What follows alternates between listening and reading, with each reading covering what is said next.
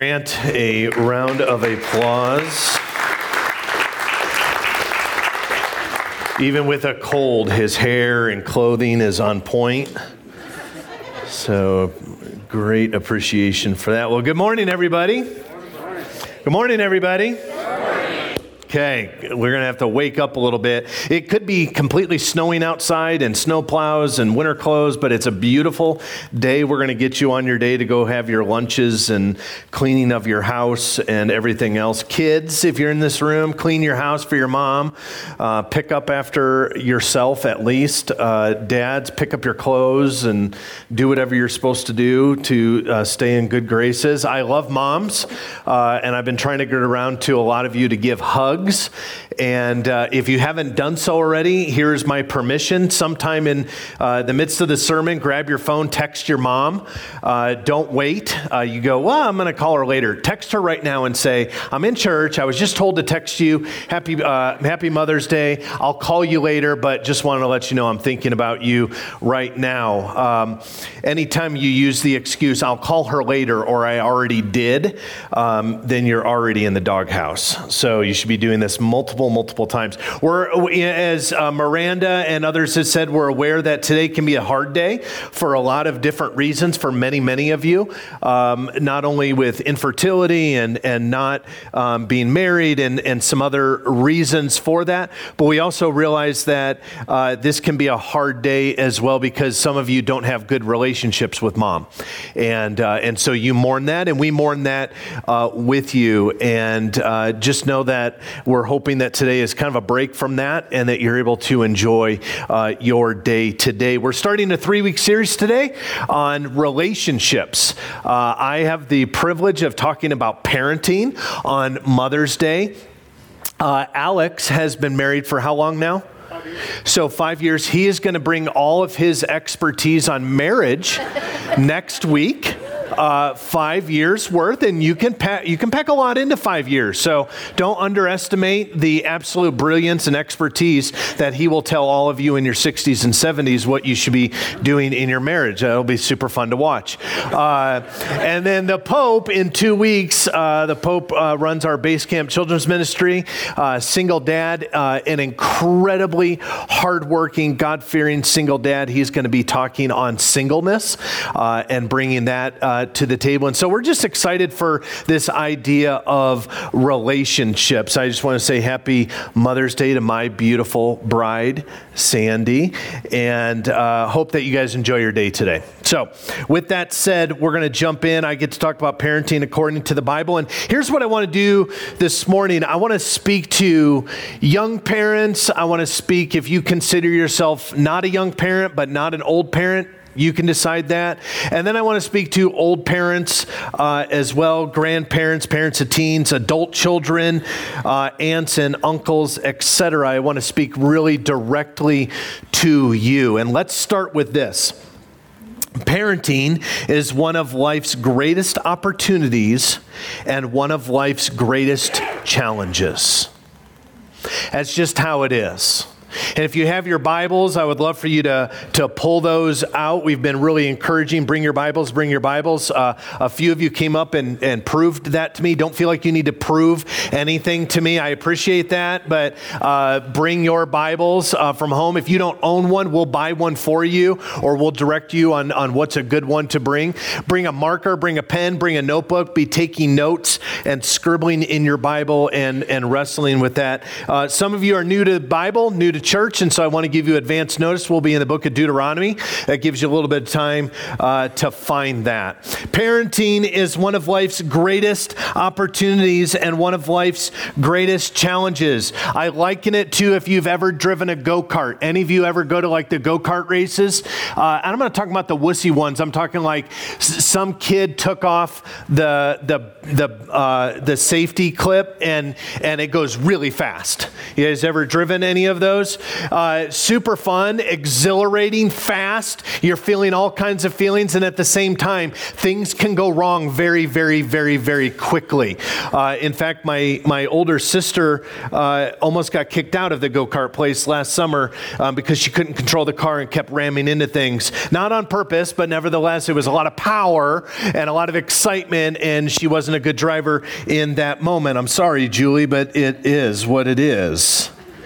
A lot of things can go wrong if we take our eyes off the road. Some of you have been in a car accident. How many of you have been into a car accident in the last 10 years? Raise your hand. Keep them up. You, like a lot of you are this. Okay, raise your hand up high like you're trying to rebound if you've been in a car accident in the last 10 years. Look around, everybody. Those of you who do not have a hand up, time to judge. All right, we, we, we specifically plug in times for judgment at this church. So uh, if you take your eyes off the road, you are going to crash. How many times, for those of us who have taught our teenage children how to drive, where we say, Look where you're going. Keep your eyes, don't look at me. Look at the road. I'm begging you, look at the road, right? If we take our eyes off that, we're going to crash. And I say this because our problem with parenting isn't our spouses. You might be here today and go, Well, you know, my parenting is because, do you see who I'm sitting by? It's not a problem with your spouse or our lack of a spouse. It's not our culture. It's not the defiance of our kids. It's not culture as much as we want to blame culture on how our kids are turning out. It's not difficult circumstances. It's the problem in our parenting is sinfulness. Let's just all get on the same page with this. What this does is it allows us to theologically focus in the right direction, but then it also throws off some guilt that we carry. For some of you in this room, you carry guilt with your adult children or with your current younger children. And the reality is, our problem in our parenting is our sinfulness as dads, and yes, even moms our sinfulness, our, our self absorbed, self centered focus on me, what I want to do lives. That's the problem. You might say, well, how can you narrow it down to that? And it's easy. Any problem that exists in this world is because of sin, is because Satan broke it. It's not perfect, it's, it's not the way it's supposed to be anymore. It, it causes our eyes to take uh, to drift away from the road where we're driving, where we're supposed to be focused, and look elsewhere to ignore biblical issues, to, to ignore biblical truths, and to ignore biblical priorities for our children. That's what happens when we take our eyes off the road. And often this creates the worst case scenario, and parenting becomes a constant battleground. Some of you have faced that before, where you just go, my gosh. And Sandy and I have faced this. I'll, I'll admit to you, we have faced this where you go, man, every day is our battleground. And often it's because we've taken our eyes off of what they should be on. And then there's one crash after another. Not bad for a Mother's Day sermon, huh? like, so glad I came. But it's right, isn't it? You moms know this. And now you might be a mom in this room and just life kind of seemed easy or it has seemed easy and life's kind of perfect and your kids are perfect and everything turned out dandy and we just welcome you into our presence. we're glad we're near you. We want to rub up against you. Because for the rest of us, there's some tough plowing. And the reason I want to begin with this is because I want to address this. Because we want to do everything we can to avoid this. To focus on what we should be focused on. So I want to share with you three keys this morning our target, our role, and our power. Three keys, three areas that we should be heading as parents who we are supposed to be as parents and how do we get there what what that power is and so first i want us to look at our target I want to look at the target this morning, and we're going to go back to Deuteronomy, to uh, Deuteronomy chapter 6. Hopefully, you've been able to find that by now in your Bibles. Deuteronomy chapter 6, to the central passage in the Bible on parenting, the Shema, the Hebrew word for hear. Uh, it's become the, the Jewish confession of faith, uh, along with a secondary passage in the book of Numbers. And it's, and it's, a, it's a regular reciting of this passage for a reason. Uh, and so I'm going to read this starting in verse 4. Listen, O Israel, the Lord is our God, the Lord alone. And you must love the Lord your God with all of your heart, all of your soul, and all of your strength. And you must commit yourselves wholeheartedly to these commands that I am giving you today. Verse 7 Repeat them again and again to your children. Talk about them when you are at home and when you're on the road and when you're going to bed and when you are getting up. Tie them on your hands and wear them on your forehead as reminders. Write them on the doorposts of your house and on your gates, on your hearts. In other words, don't leave God's word behind. Don't proceed forward without God's word. And so look at let's look at this very first one. Uh, our target is our children's hearts. Our target as moms and dads, and, and at times I'm going to drift between the two, but I just want to say to you, moms in this room, your target is your children's hearts, that they would love God from, from what? The heart. The heart that they would love God from their hearts. And, and really, this is for everyone in this room. You say, Well, I'm not a mom or a dad. This is for everybody. This is what God wants from you that you would love God rooted in your heart. And this is what we want for our children. The Bible talks about the uh, causal core of your children's being. That causal core is not their behavior, it's not their success, it's not what they do or don't do. That causal core is their heart condition. In other words, it's your child's heart that causes them to act and say the things that they do. What's going on in your child's heart is way more important than what's going on outside of them. Some of you need to hear this. What's going on in your child's heart is much, much, much more important than what's going on outside of their bodies. This is not limited to little kids. You say, well, I have an adult kid who's, you know, not walking with the Lord and making poor decisions and their life's a wreck. What's going on with their heart is much more important than what you and I get to see. Our, our children have attitude problems, they have language problems. They have mind problems, purity problems, decision making problems, because they, like you and I, have a heart problem, a sin problem. And so Deuteronomy commands love God from your hearts. Your target, moms and dads, is your kids' hearts. And often, and Sandy and I get caught up in this tidal wave, but, but often what we get caught up on is the behavior is the obedience, is the outward action, the decision making, and we have not invested any time or we have long delayed it focusing on the kids' hearts. And the second point to this, we see this in verses 7 through 9. Repeat them again and again to your children. Talk about them when you're at home, when you're on the road, when you're going to bed, and when you're getting up. In other words, talk about this all the time ad nauseum. Constantly be talking about this. And we're going to talk about what that looks like and what it doesn't look like. but we reach our target by impressing the gospel onto our children's hearts. We press it in.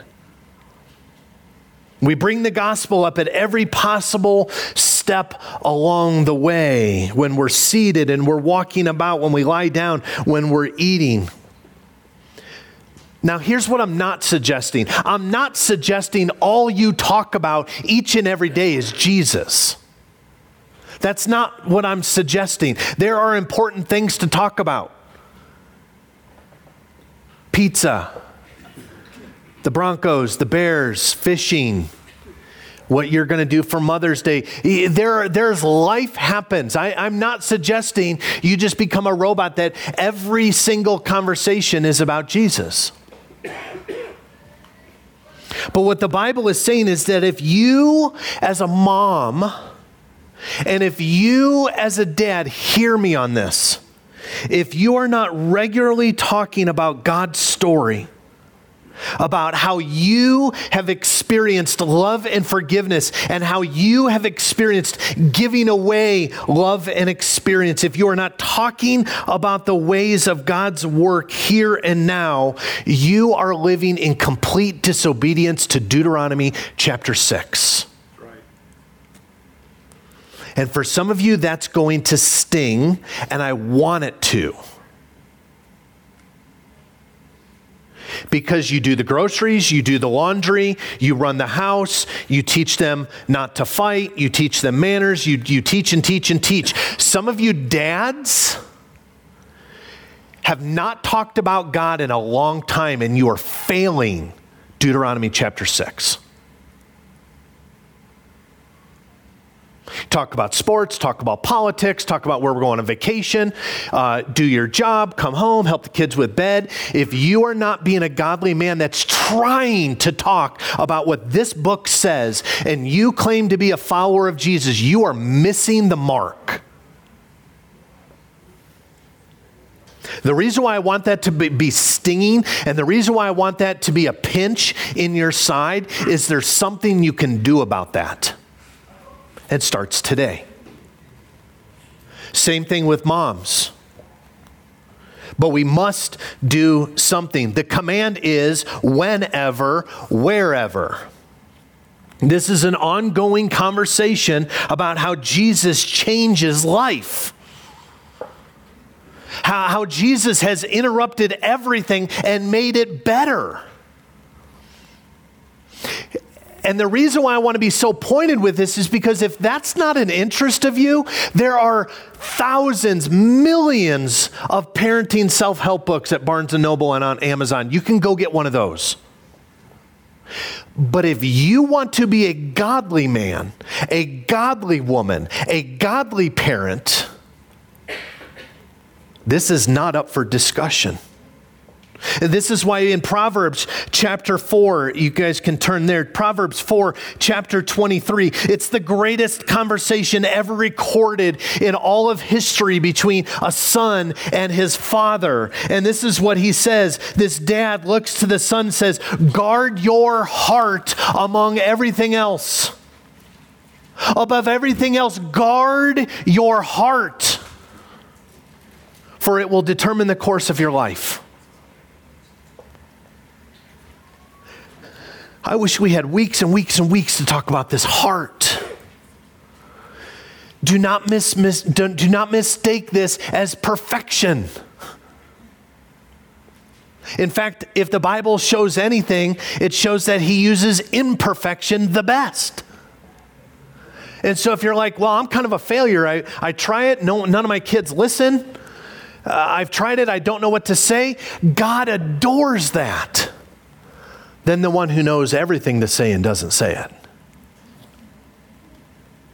Guard your heart above all else, for it determines the course of your life. We want to capture our kids' hearts for Jesus.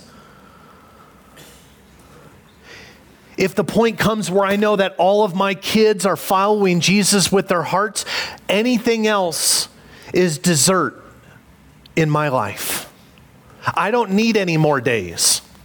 I don't need to see my kids get married. I don't need to see the Bears win another Super Bowl.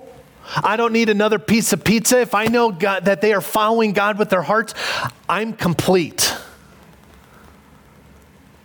We want to capture this. And, and I want to give you four very, very fast. We're going to move through these pretty quickly. Four very fast things of what this means. Number one, this means your target isn't obedience or success. This isn't a medal. This isn't a grade. This isn't a job. This isn't uh, something that they accomplish and you go, quick, let me take your picture so I can put it on my Facebook. This isn't success or obedience. Our target is that they will love God from their heart because they will know how they have been loved by Jesus, not that they will obey or succeed. Are you with me? This is hard because we want our kids to succeed. We want them to make good decisions. Number two, don't sweat the small stuff. What this means is choose your battles carefully. Man, if I could go over and start with Naomi at birth, I would do things differently. I'm trying to make up f- for that in Max. And then I look at Max, I'm like, ah, duh, there's not another one to make up for Max. But don't sweat the small stuff. The soul of your son or daughter is more important than how clean their room is. Don't associate the two. Don't twist scripture and don't certainly don't twist God to proving your point. Don't say, well, your room is a reflection on your holiness to the Lord. Like you're going to be struck by lightning. That is not in the Bible. It doesn't say in the Bible, if you love God, you'll chew with your mouth shut. I've looked. It does not exist. The Bible does not say if you, if you love God, you will forevermore clean out the sink after you brush teeth and don't splatter on the mirror. It doesn't say it. Their dishonest words are more important than their grades. Your kids' grades matter nothing if their hearts are far from God. What matters most is their heart. Instead of cracking down so hard on what movies they watch and what music they're listening to, and you make them listen to Steven Curtis Chapman because you think that's just going to make them holy Instead of doing that, can I give you a beg? I beg you to watch their friends. I beg you to see who they're spending time with. Focus on that. That will reveal their heart. The, the friends influence the heart more than almost anything else. Number three, ask your kids questions fears, feelings, what's going on in their lives, what's going on in their friends' lives, what's going on at school, their opinions on culture. We want to bring out what's going on in their hearts. Be real with your kids. Have doubts with your kids. Don't have the Sunday school answer all the time with your kids. Get frustrated, not with your kids, get frustrated with culture. Have real conversation. Let them see that, yes, you are mom and dad. And the Bible, as I like to say, says you need to honor mom and dad, but let them see you're real. And now some of you are going to have children with one word answers. Pretty tight lipped than others. How was school? Good. How was soccer practice? Good. What'd you do with your friends after school? Good. You're going to have that. Many of you have had that. Sandy and I are blessed with kind of the opposite torture. we like tiptoe into asking a question. Like, how was your day? And I only have two minutes. But if that's you, if you're getting one word answers you know, from your youngest of kids to your oldest of kids, then let me give you some advice. Talk about your heart. Uh, talk about your hopes and fears. Talk about your joys. Talk, talk about your struggles. Talk about your stresses. Uh, talk about where you're falling in love with Jesus. Talk about where you've had trouble with difficulty with, with friends and coworkers. Share, talk, model to your kids how it, how it looks to open up your heart. I, trust me, I know this. Some of you are introverted. Like, if I look up introverted, you are on the internet. Your picture is there. And, and when I share this, you're like, ah, I'm about to have a nervous breakdown. You can do it. And finally, Matthew chapter 22, verse 37. Please pray. Please pray with your kids. Please pray over your kids. Please grab them as much as they don't want it, lay hands on them, and pray over them. Every single morning, the boys will never leave our house before we lay hands, Sandy and I, together and, and pray over them.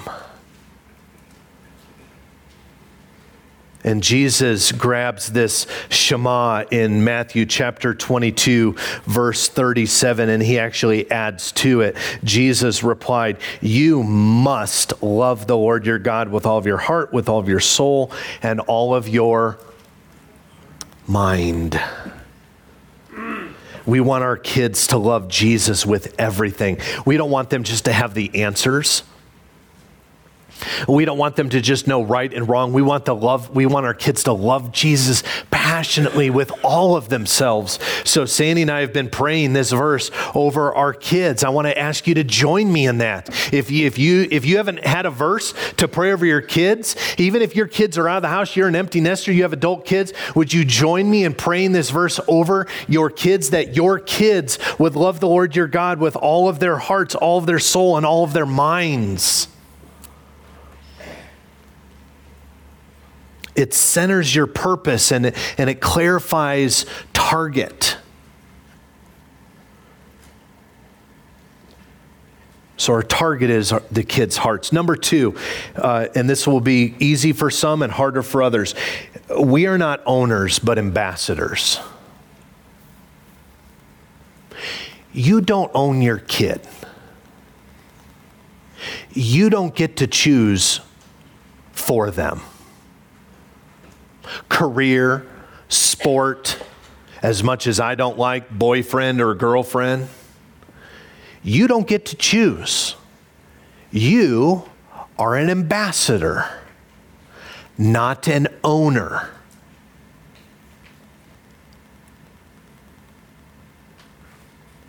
That truth changes how we view our kids because we are servants of the living God to the children that God has assigned us. If we get this, it's a game changer. For Sandy and I, we have two biological children. We have two adopted. I, so I, I know they're adopted, but I always try I'm careful because in the adopted birth world, there's phrases, and, and 90% of the time I, I, I have really good heart, but I say it wrong. So we have two that are biological, two that are adopted on a regular basis. Some of it's their behavior, but also being adopted. On a regular basis, I'm reminded that Luke and Seth, I am their ambassador. I'm a caretaker. And I'll admit to you, sometimes I struggle with remembering as much with Naomi and Max.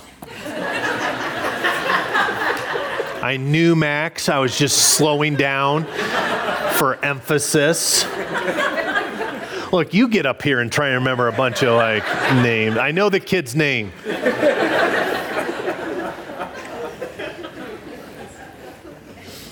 Here's why because if we think we're owners, we begin to think we parent however we want. Stay out of it. It's my kids. I'll parent how I want. Maybe you've heard that. Maybe you've even thought that. I have thought that. especially if my parents or Sandy's parents want to give uh, uh, careful advice. And our focus is if we're owners, we want what we want for our kids and we want what we want from our kids. But owners put pressure on their kids to perform. And the problem with that is that our children don't belong to us, they belong to God. They're God's children. When they get to heaven, they're going to say, Father, and I'm going to have to take a step back because I'm not the father they're going to be talking about. God is the one who created them. God is the one who's gifted them. God is the one who knows their futures. It's His plan for their life, not yours. Oh, look with me at, at Psalm chapter 24. Psalm chapter 24. I'll give you a minute here to get that. We'll be on this for just a minute so you can highlight it when you get there. It says this The earth is the Lord's and everything in it Man, we could give a month to this passage. The earth is the Lord's and everything in it. The world and all its people belong to who? Him. The, the world and all of its people belong to Him, capital H, big God the one who's in charge, big honcho. Everything belongs to God, including your children, including your adult children, including your grandchildren. They are His, they're not yours. Our job as parents, and again, I don't like this either. I tend to say that a lot in messages, but it's truth. Our job as parents, we're servants. Now, on Saturday morning, those roles shift a little. And I become the master and, and they're vacuuming. But in reality, as a parent, as you as a mom, you as a dad, you're a servant. You are an ambassador for Jesus to your kids. God's agenda, not ours. Last point. Finally, I want to I want to talk about the power for parenting. And I'm going to speak very specifically to moms. And know that I do this scared and carefully. Because I'm always very well aware of a man directing moms all by myself with no protection. but I do so with confidence because this is scripture for you. Where does this power come from? How can we pull this off? How can you, as a mom, pull this off?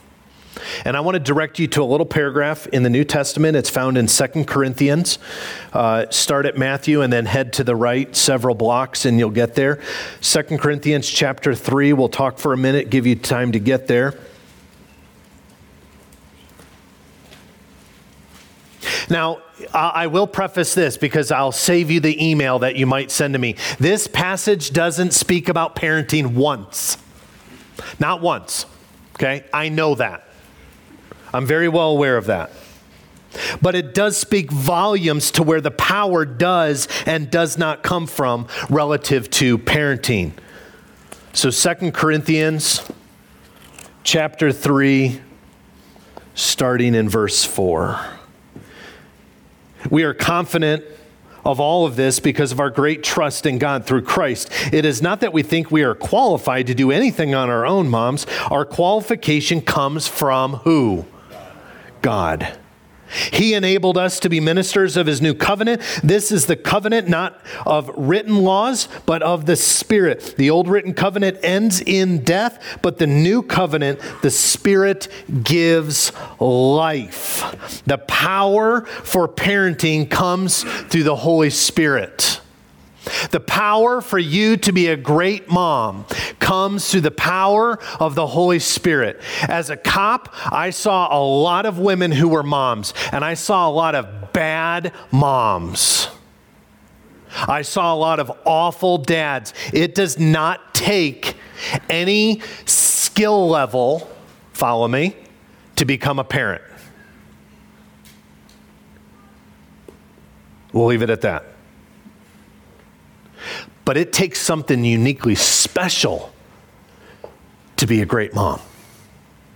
And again, don't think great in terms of behavior and success following, great in terms of being who God has made you to be for your children. I want to look at how this verse shows confidence and hope relative to parenting. God wants you to experience this power in your parenting. He starts by saying that his confidence is in Jesus Christ. The moment you say yes to Jesus, the moment that you accept Him as your Lord and Savior, the, the moment that you embrace His forgiveness and His grace and His mercy, the moment you say, I am going to begin to follow Him, the righteousness, the right living, the perfection of Jesus, we modeled that last week as we baptized Hunter here on the stage. That righteousness becomes yours, and the power and the presence of the Spirit begins to live and empower you. We forget that. But our confidence is in Christ. And the reason why this is, is so important is because you are going to have miserable days as parents. Some of you, if, if we had an open mic, you would want to come up here and say, Hold on, I'll double down on what Brian just said. Sometimes you're going to have miserable years. You're going to feel guilty. You're going to lose your patience. You're going to think this whole God living through me to my kids, it isn't working with me. It's working with that lady at church, but it's not working with me. And then you're going to start to feel horrible. And at times you're going to feel like you're out of your mind.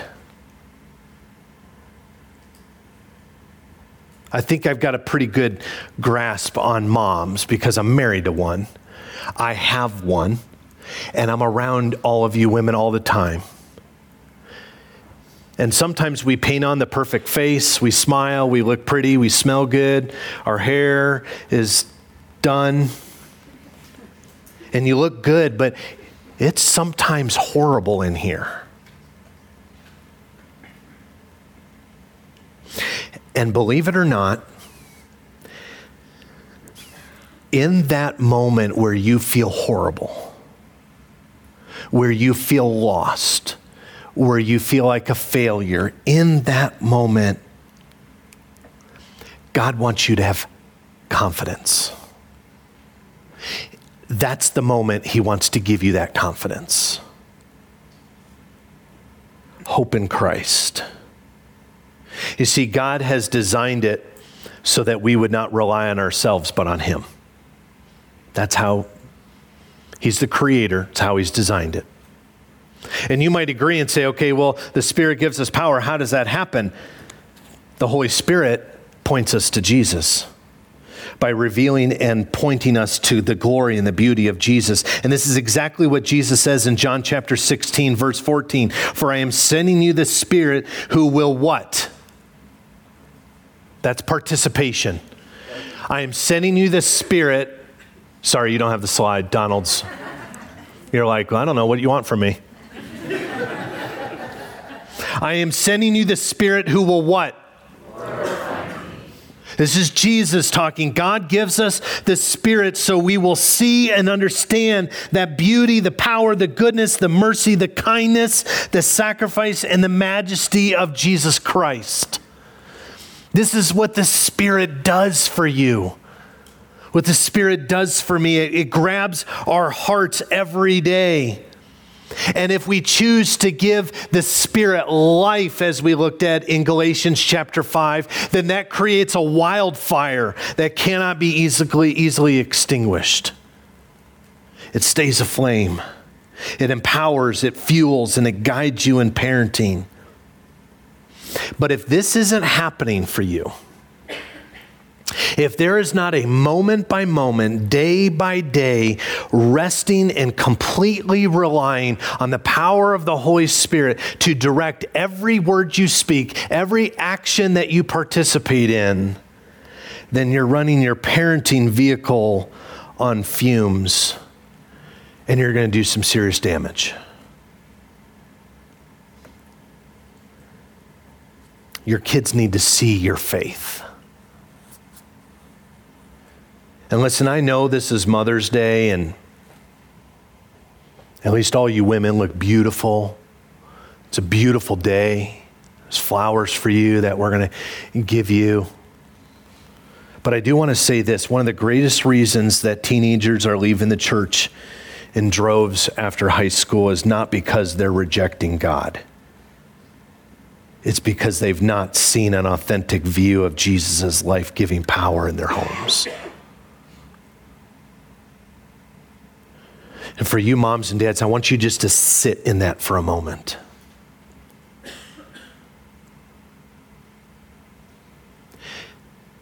Just sit there.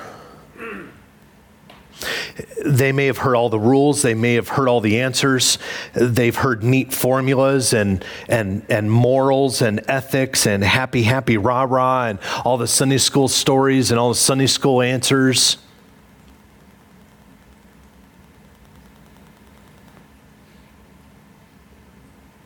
But they haven't seen authenticity in you in how you interact with them and how you interact with each other. You want to give your kid the greatest gift ever? Reveal before them an authentic following of Jesus. And let it be messy. Let it be hard. Let it be difficult. Paul says, Don't be confident in yourself. Your confidence is from God. And what this means is that we are going to be miles and miles ahead in our parenting when we realize that our hearts are just as sinful as our kids. Can you be okay with that? Your heart is just as sinful as your kids.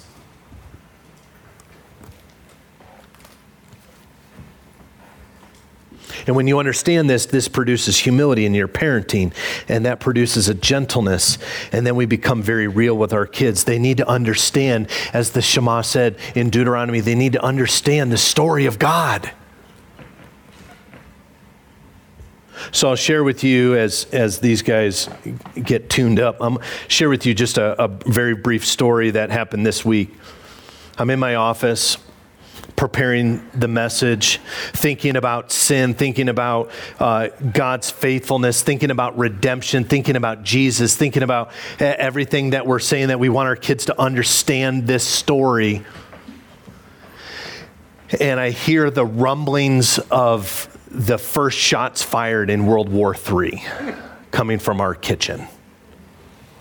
And so I went into the kitchen and there's Luke and Seth and Max, and and you would have thought like the Roman Empire was invading. And I'm like, hold on, time out.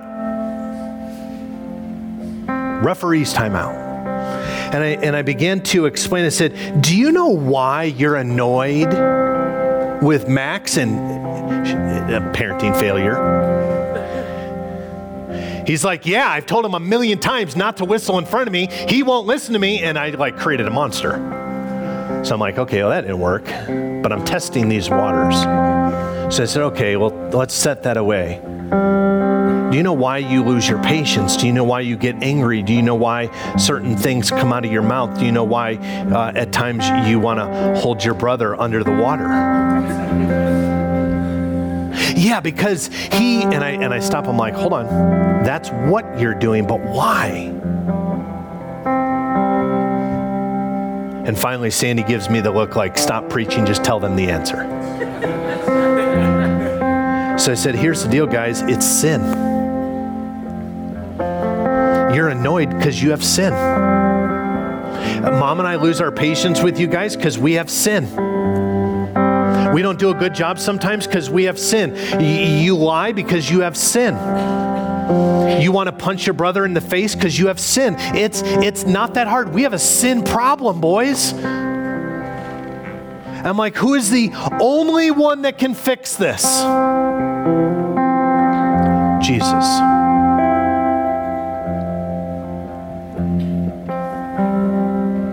How? And Seth said, Well, he went to the cross. That's exactly right. But why did he go to the cross? So that we won't sin anymore. And I said, No, because we do sin.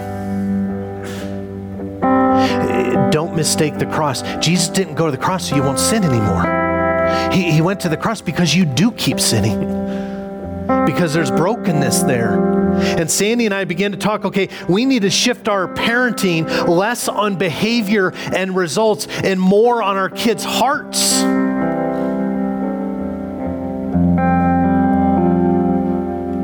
And so this morning we launch into this relationship series and we begin with parenting.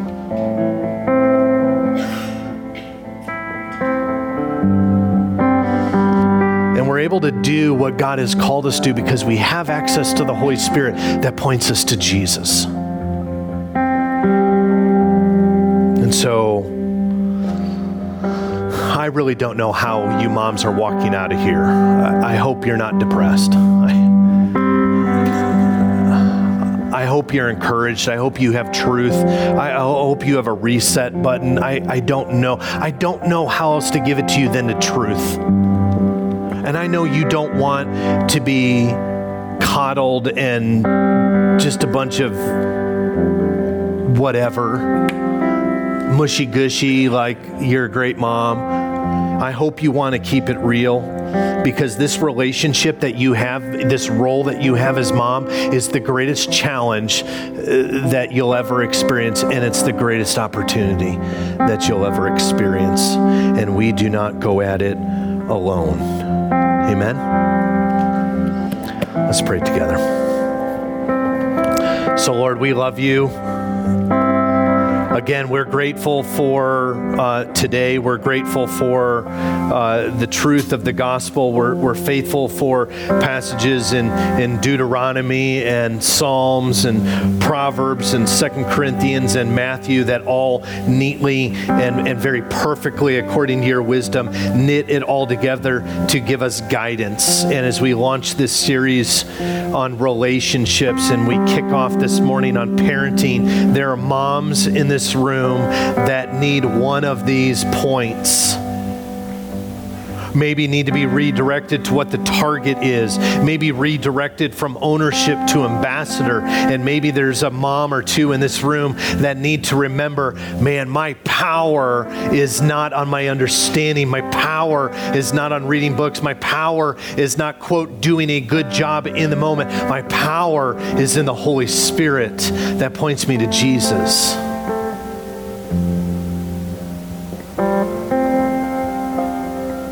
So you know what moms need in this room. You know what moms that are listening online or watching online, what those moms need.